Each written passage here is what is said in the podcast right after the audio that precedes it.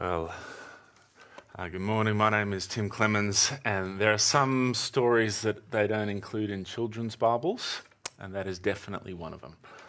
Uh, it's not the only story of sexual assault in the Bible, but it's certainly the longest and easily the most graphic and detailed. Uh, we're not just told that it happened, which is normally how it happens. Instead, we're taken through every step of the crime from uh, premeditation through to its devastating consequences. We're also brought into the room and forced to overhear Tamar begging four times for Amnon not to go through with it. Uh, it's a devastating piece of scripture. And so it rightly raises the question why would something like this be included in our Bibles? See, to state the obvious, the Bible is not commercial TV. And so you could imagine a story like this being included in some popular TV show, uh, maybe to generate ratings, maybe to generate a bit of hype, perhaps even controversy, maybe even to titillate the twisted depravity of viewers. But that's not how the Bible works. Um, uh, Paul in Romans 15:4 says, "Everything that was written in the past, so he's referring to the scriptures, the Bible, was written to teach us so that through the endurance taught in the scriptures and in the encouragement they provide, we might have hope. This story was included in our Bibles to teach us, uh, in particular, to teach us encouragement, endurance, and to give us hope. And now, if you're sitting there going, How on earth does that story give encouragement and hope? Uh, you're not alone. Uh, Charles and I were uh, having this exact conversation during the week. Um, why did God give us this? Here's where we landed. Uh, it was actually Charles's suggestion. He says, I wonder if, in the wisdom of God, he knew that we needed at least one story like this. See, during the week, I read a book uh, called Rid of My Disgrace Hope and Healing for Victims of Sexual Assault. That's an excellent book. I uh, certainly recommend it, uh, in particular if assault is at all part of your story. Uh, but throughout the book, each of the main chapters was interspersed with a story of a victim of sexual assault. Now, those stories did a few things. On the one hand, they really rubbed your face in the evilness of evil. Uh, you couldn't help but get to the end well, there's no chance you're getting to the end and that you're ignorant of what human beings are capable of. Actually, more, you are broken by just the utter tragedy of what some people have to suffer at the hands of others. On the other hand, each of the victims in their story also shared their story of healing and how they'd found incredible hope and restoration in Jesus Christ. And so, while it was very difficult reading, it was also, curiously, a book of encouragement and hope. And so part of me wonders if God includes this chapter in our Bibles for a similar reason. On the one hand, we need to be taught what human beings are capable of. Uh, partly so that we can do whatever we can to lovingly protect the vulnerable amongst us from undergoing it, but also so that we are left with no illusions about our own need for salvation and redemption. But also, in the context of the whole Bible, the tragedy and wickedness of stories like 2 Samuel 13, I feel like they make the promises of hope and restoration all the more beautiful, such you can't get to the end of a story like this one and just say, Come, Lord Jesus, come. So, we are going to jump into the story in a moment, uh, trusting that God is able to teach us, to encourage us, to give us hope. Uh, but I want to uh, I want to say two things before we jump in. And the first is that I want to invite us today to see what happens in the story as a representative example. Now, a, a fairly vicious example, but a represented example of a broader category of sin that I'm going to call sexual assault. Uh, now, just to, as a heads up, I'm not trying to be technical in my use of language here. Some people will draw a distinction between assault and abuse or sexual assault and child abuse. I'm certain there are good reasons for doing that. Uh, but today, just partly for the sake of simplicity, I want to combine the two.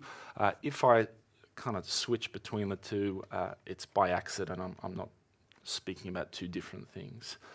Um, but in terms of what I'm referring to, uh, I'm going to be specific here. Uh, so forgive me for doing so, but I actually think it's important for us to know what it is that we're talking about here. Uh, when I'm uh, talking about sexual assault, I'm referring to at least three kinds of non consensual sexual behavior. Number one, uh, there's the attempted or the completed sex act, which involves any contact or penetration of the genitals, the mouth, the anus, by the hand, finger, mouth, genitals, or any other object. Attempted or completed sex act. Two, there's unwanted touching, either directly or through clothing of the genitals, anus, groin, breast, inner thigh, or buttocks. And then third, there's non contact assault, which includes voyeurism, sometimes called a peeping Tom.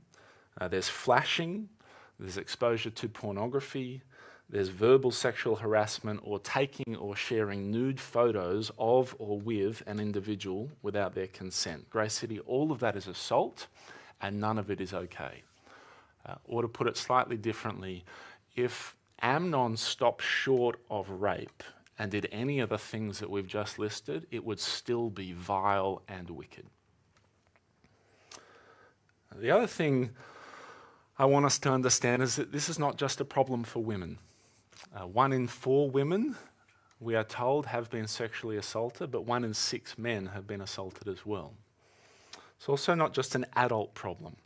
If you take the victims out and just narrow in on the children, uh, in terms of the children, 10% of victims are under three, 28% are between four and seven, 26% between eight and 11, and 36% were 12 or older.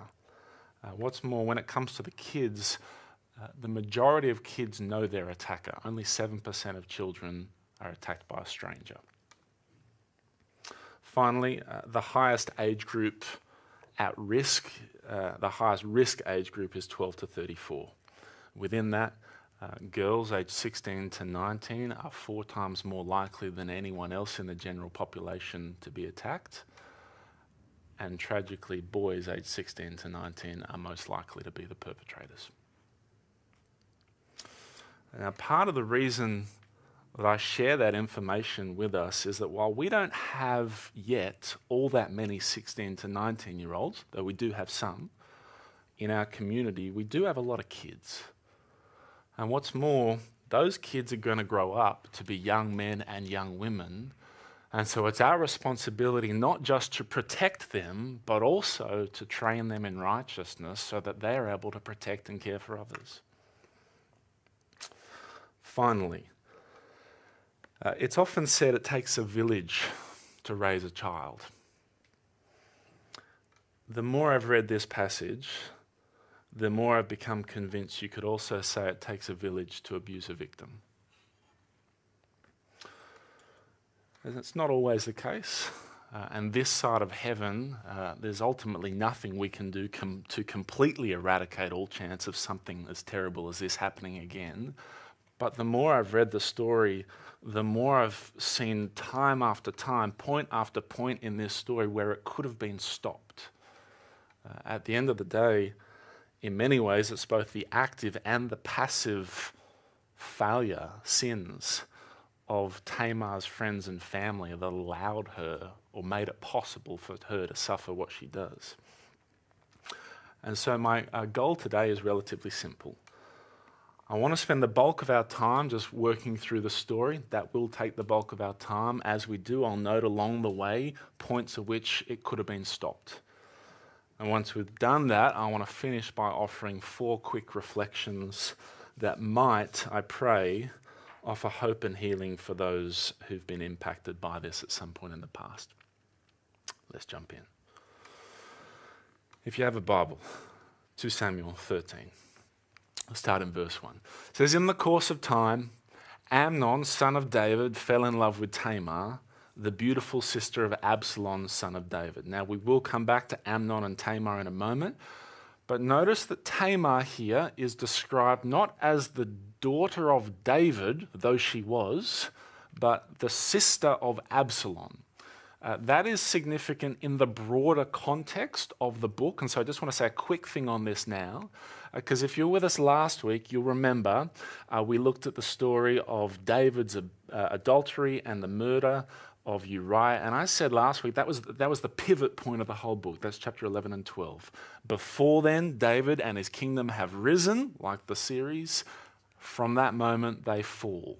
The reason we're introduced to Absalom here is because Absalom is really going to be the key player in David's downfall. He's the focus of the next eight chapters, 13 to 20, uh, because as a result of what happens in today's passage, he's going to go and kill Amnon and then lead a rebellion against David.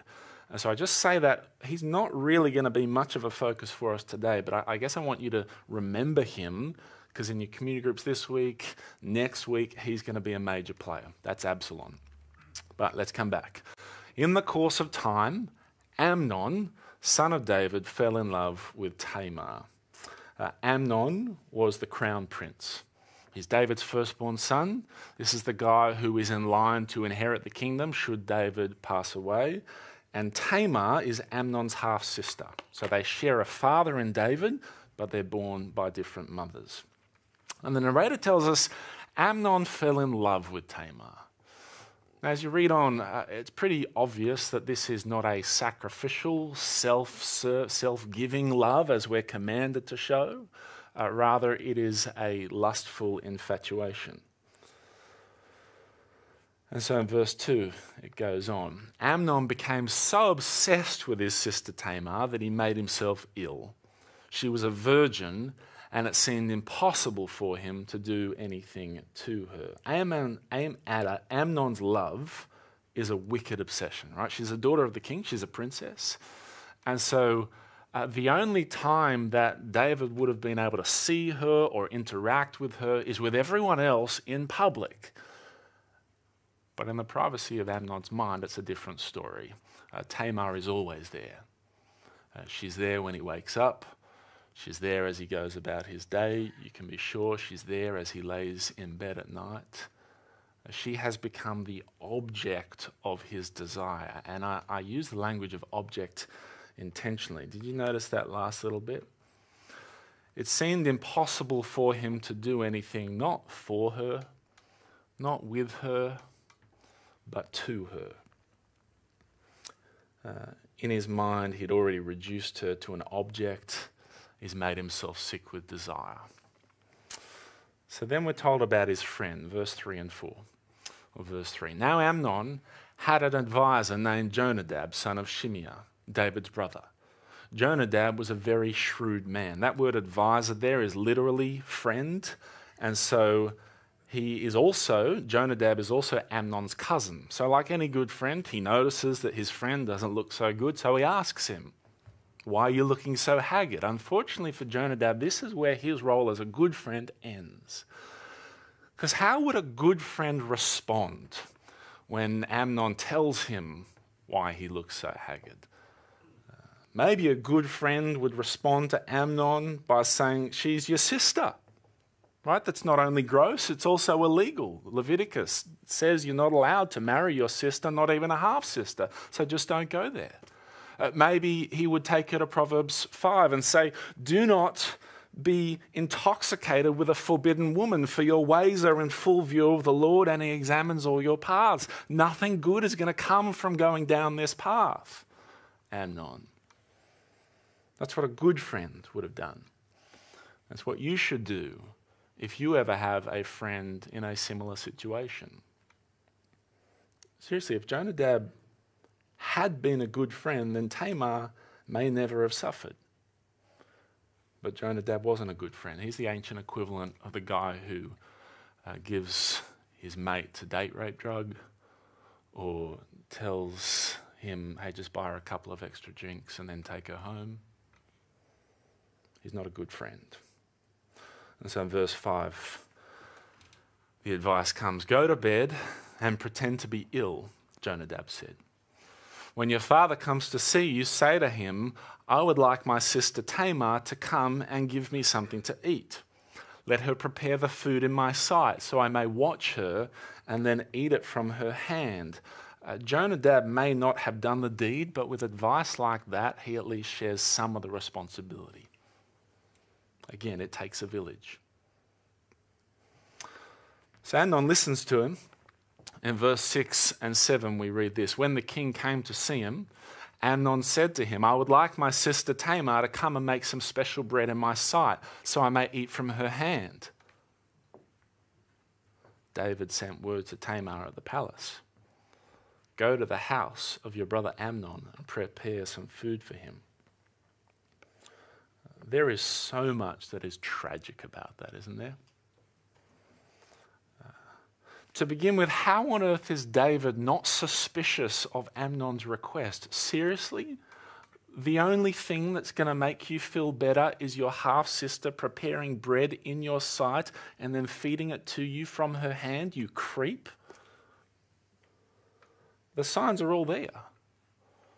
David should have known that something was off and yet he's, he's either blind or maybe somehow subconsciously chooses to ignore it. We'll think as to why that is later. And Jesus told his disciples, Be shrewd as vipers and innocent as doves. David does the opposite. He sends his doves into the viper's nest. Grace City, I want to encourage you be careful who you allow to look after your children, Are your nieces, your nephews. Remember, it's only 7% of the time they don't know the attacker. So if they're staying at a friend's house, make sure you know who's going to be home. Do they have an older brother? Is there some relative that's staying with them that you maybe don't know too much about? If you're not comfortable sending your kid there, don't send your dove into the viper's nest. You're not being a helicopter parent, you're doing your job.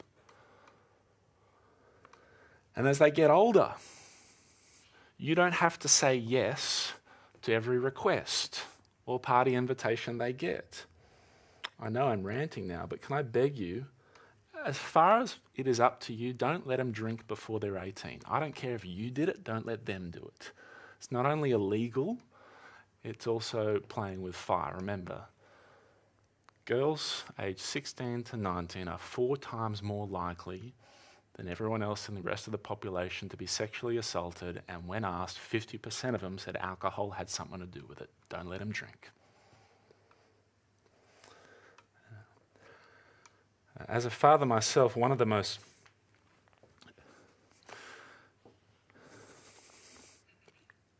one of the most uh, tragic parts of this whole story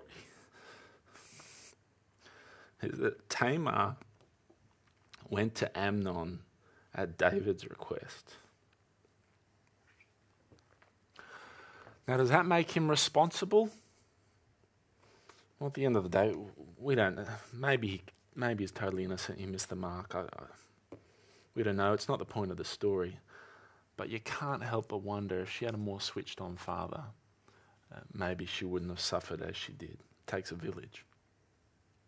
Let's keep reading verse 8 and 9. So Tamar went to the house of her brother Amnon, who was lying down. She took some dough, kneaded it, made the bread in his sight, and baked it. And then she took the pan and served him the bread, but he refused to eat. Uh, I want to vomit when I read those words. She made the bread in his sight. How is she in your sight? I see a beautiful woman with a beautiful heart she loves her dad, she loves her brother. She's just trying to do something nice for them both. How is she in his sight? She's an object of his sexual desire. And so, as a lion crouches in the grass, watching his prey, so Amnon lies in his bed, waiting for his moment to pounce. Comes in verse 9. Send everyone out of here, Amnon said. And so everyone left him. Again, Surely this is another moment where things could have been stopped. Uh, even if the servants, now you say he's the crown prince, even, even if the servants felt like they couldn't question his authority, surely someone could run to David or s- someone could run to someone else with authority or at least strength, power to stop and intervene. Um, but no, they, they all just leave the room. Uh, and as you keep reading, it seems like at least one of them just stands by the door while the whole thing goes down. Takes a village. Uh, but at last, Amnon is alone with Tamar. Now, this is what he's been fantasizing about for the last few weeks. And so, at his request, she brings in the food, and then he finally drops the mask. Rather than eating the food, he says, Come to bed with me, my sister. I've tried to imagine the horror of what went through Tamar's head as that happened. Everyone has just left the room, she's all alone, and before her, the brother whom she probably loved has transformed into a beast. And so, in the end, she's forced to make a series of defenses that really Jonadab and possibly even David should have already done on her behalf. And so, read verse 12 No, my brother, she said to him, don't force me. Such a wicked thing should not be done in Israel. Don't do this wicked thing. What about me? Where could I get rid of my disgrace? And what about you? You would be like one of the wicked fools in Israel. Please speak to the king. He will not keep me from being married to you. It's an obvious case to make. Amnon. This isn't how God's people behave. Amnon, what about me? What about my disgrace? Amnon, don't be like one of the wicked fools. Amnon, go and talk to the king four times. She pleads with him not to go through with it. Uh, that last one about talking to the king, uh, most likely she's just trying to buy time. Uh, we've already said it was against the law in Leviticus, so chances were David's not going to allow it. But none of the arguments work, and so in verse 14, we read, But he refused to listen to her, and since he was stronger than she, he raped her.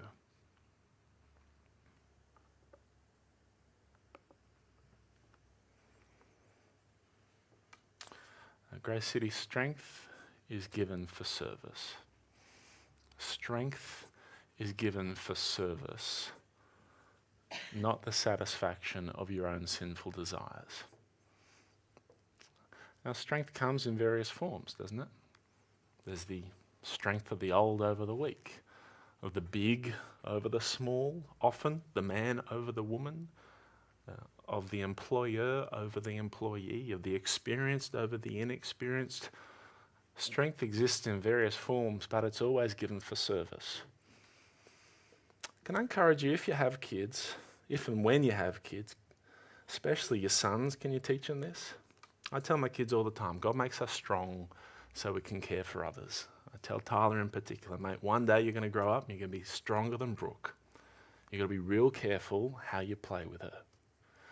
See, our boys need to understand their, their strength is not evil. Uh, it's not toxic, despite what the culture tells them. They don't have to apologize for being strong. God made them that way. But they also need to understand why. God makes us strong so we can serve others. Again, how things might have been different if Tamar, uh, for Tamar, if David had taught his sons properly. And then again, he wasn't a great role model, was he? Remember last week? He saw, he sent, he took, he slept. Dare we say, like father, like son. Let's keep moving. Verse 15.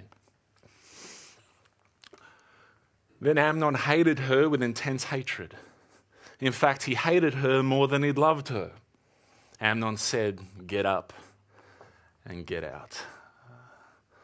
It's a fairly uh, common psychological reaction, I understand. Uh, I don't know why. Maybe he, maybe she now sees him for what he is and he hates her. Maybe she forces him to see himself for what he is not a man, but a monster, not a brother, but a beast. So get out.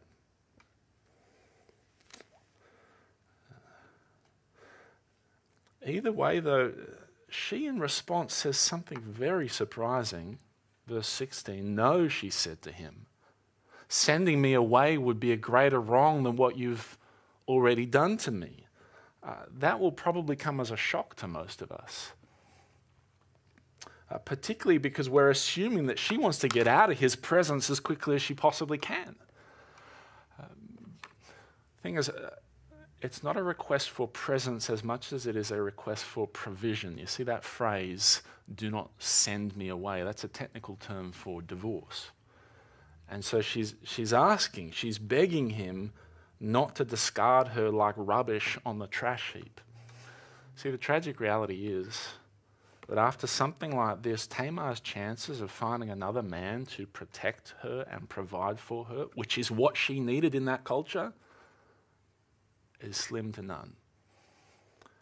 And therefore, despite how repugnant of the thought the thought must have been to her, she's asking him to marry her. Not because she liked the idea, you can be certain of that, but because, as far as she's concerned, this is the only way in which she might be provided for in an ongoing way and have the opportunity to bear legitimate children that might grow up and care for her in her old age.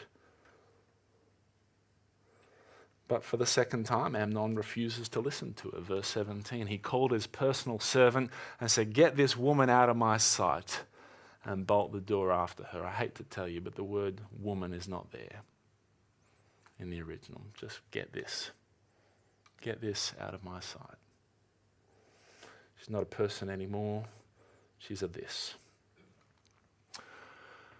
And so the servant, who must have been by the door the whole time, comes, collects her, and puts her out. Uh, did he do it gently? and with tears streaming down his face and mouthing the words, I'm sorry. I doubt it. And so in verse 19 we read Tamar put ashes on her head, tore the ornate robe she was wearing. She put her hands on her head and went away weeping aloud as she went. Breaks your heart, doesn't it? Uh, ashes is a sign of humiliation and disgrace. So she puts them on her head. The robe, which was a sign of her elevated status as a princess, she tears it as a sign of everything she's lost. And then she leaves, crying aloud, tears streaming down her face, walking through the dusty streets on her way back home. Can you see her in your mind's eye? Can you picture it? I hope you can. Particularly, I want you to picture this if you have a habit of using pornography. See, some people say uh, pornography is harmless. Uh, some will even go so far as to say uh, pornography is about female empowerment. No, it's not. It's about abuse, it's about assault. Tamar here is a vivid picture of what the pornography industry does to woman after woman after woman and when you use pornography, you fuel the industry. It takes a village. Verse 20. Her brother Amnon, sorry, Absalom, said to her, Has that Amnon, your brother, been with you? Be quiet for now, my sister. He is your brother. Don't take this thing to heart. And Tamar lived in her brother Absalom's house, a desolate woman. Now, if that was all we were told, we might assume he's attempting a cover up. Maybe, maybe he doesn't want to bring the family name into disrepute. If it were the case, it wouldn't be the first time or the last that a victim is told to remain quiet to protect the family. Uh, but given he's about to go and kill Amnon, we know that's not the case. Instead, it, seems more to be just like he's saying, hey, don't take it to heart because I have. I'm, I'm about to wipe this guy off the face of the planet. And so the story finishes in verse 21. When King David heard all this, he was furious, and so he should have been. his son had done a wicked thing and raped his daughter. You know what he does about it? Absolutely nothing. See, for all David's strengths, uh, he had two key weaknesses. The first is beautiful women. We saw that last week.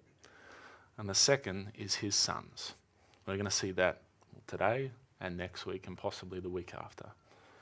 I say they were his weakness because he had a complete inability to discipline them. And that is not just my assessment of it. Take a look at what uh, the author of 1 King says, right? By this time, Absalom has died. The fourth son, Adonijah, now he's trying to lead a rebellion against David. Have a listen to what the author says. Now, Adonijah, whose mother was Haggith, put himself forward and said, I will be king. So he got chariots and horses ready with 50 men to run ahead of him. Listen to this. His father had never rebuked him by asking, Why do you behave as you do?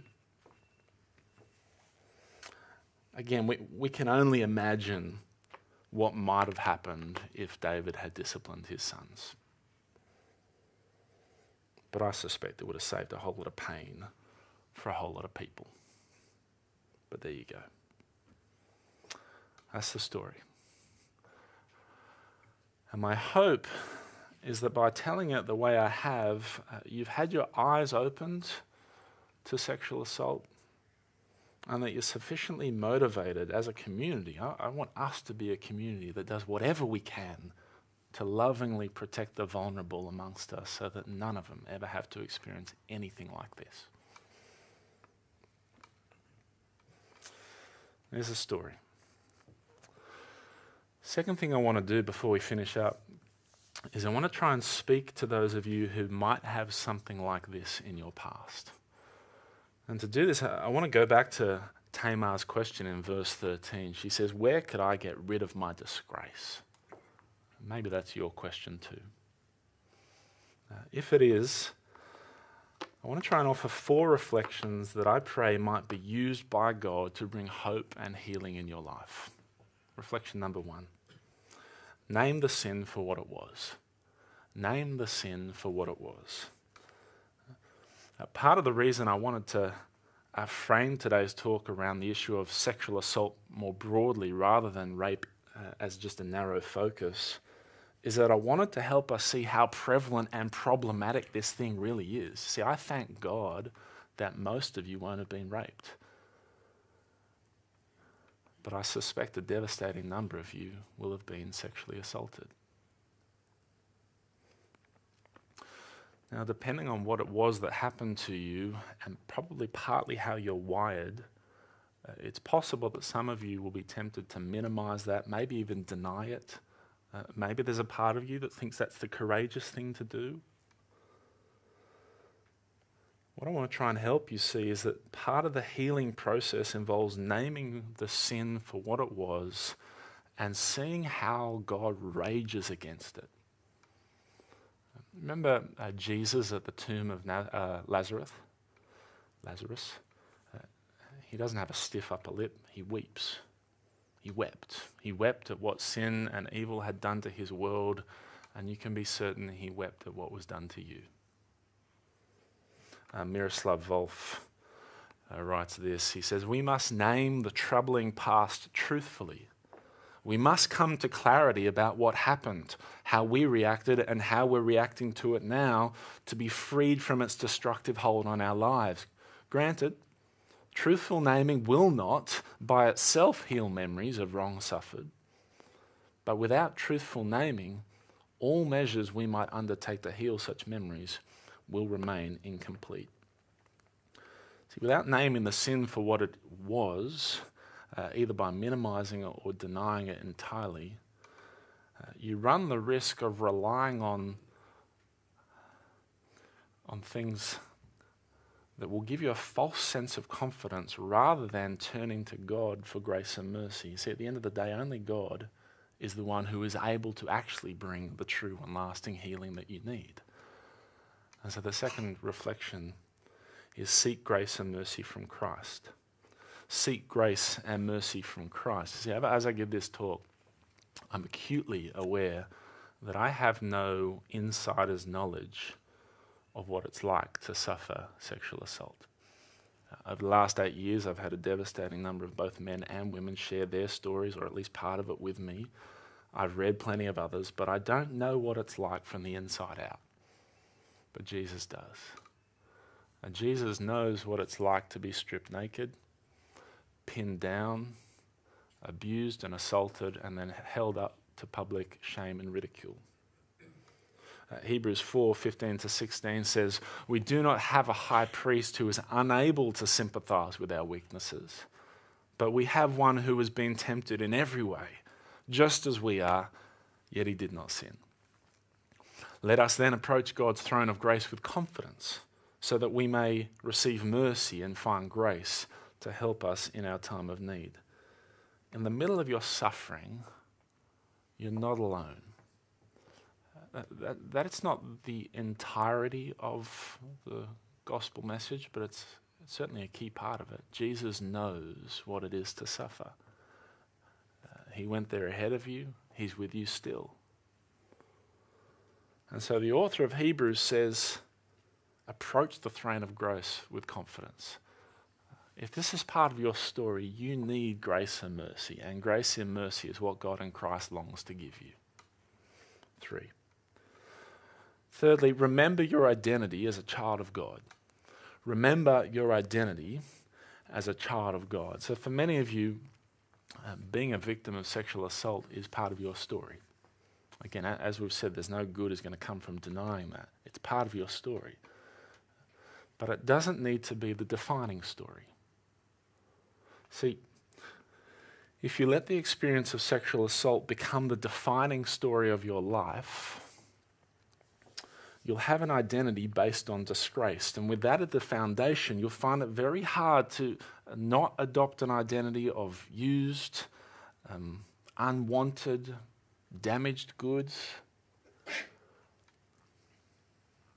But if you trust in Christ, your identity is deeper than any of your wounds.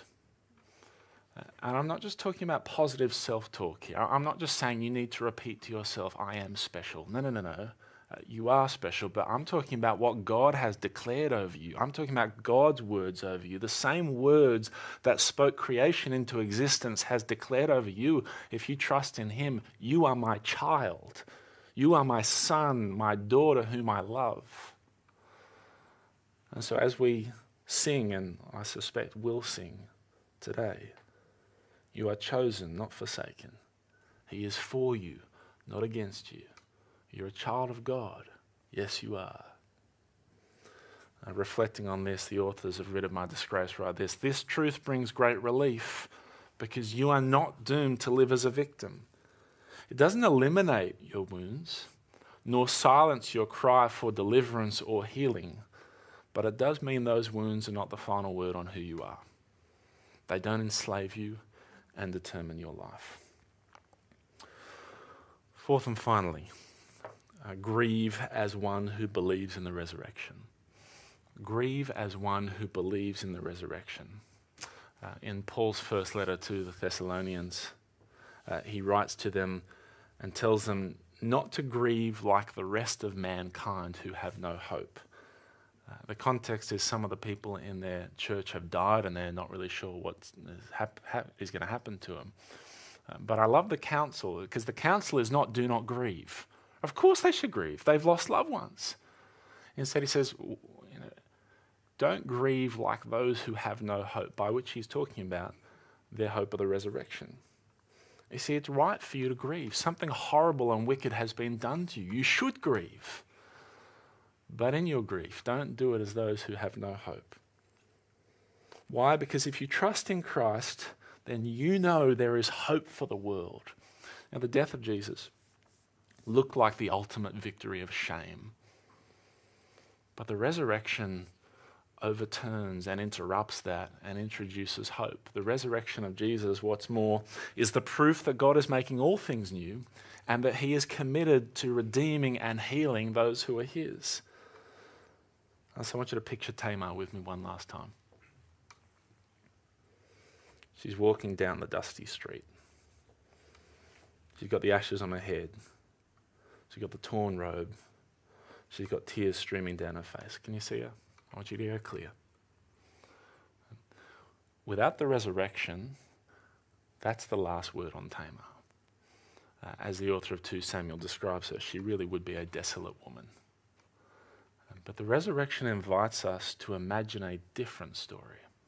It invites us to imagine a different picture. This time we're invited to see a woman, a new kind of princess, walking down a street paved with gold. She's wearing a crown of glory and a beautiful robe of righteousness. And she has a radiant smile on her face because the finger of God has wiped away all her tears. Can you see her? Can you picture her? I hope you can, because if you trust in Christ, that's your hope too. Let me close.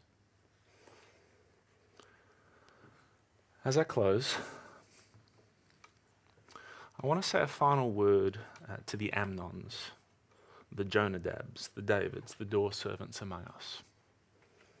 Those who know they've played a part in the suffering of others, either directly uh, through the misuse of power or the offering of bad advice, or perhaps indirectly through missing the signs or just failing to speak up.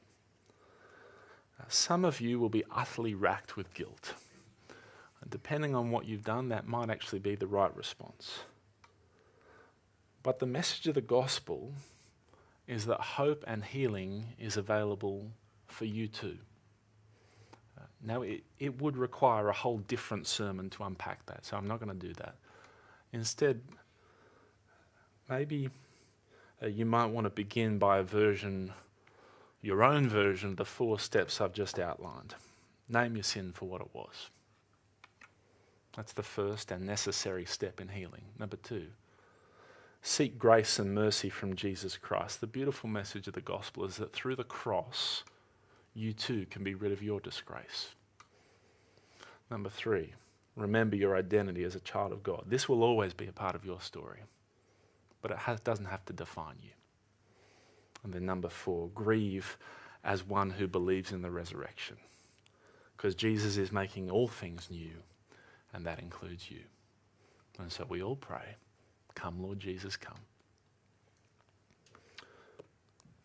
Grace City, I would normally pray now, but I'm going to ask Danny to come forward in a moment to pray for us. Uh, right now, Charlie's going to come up. He's just going to uh, give us uh, some music as you might want to spend a moment processing, reflecting, praying.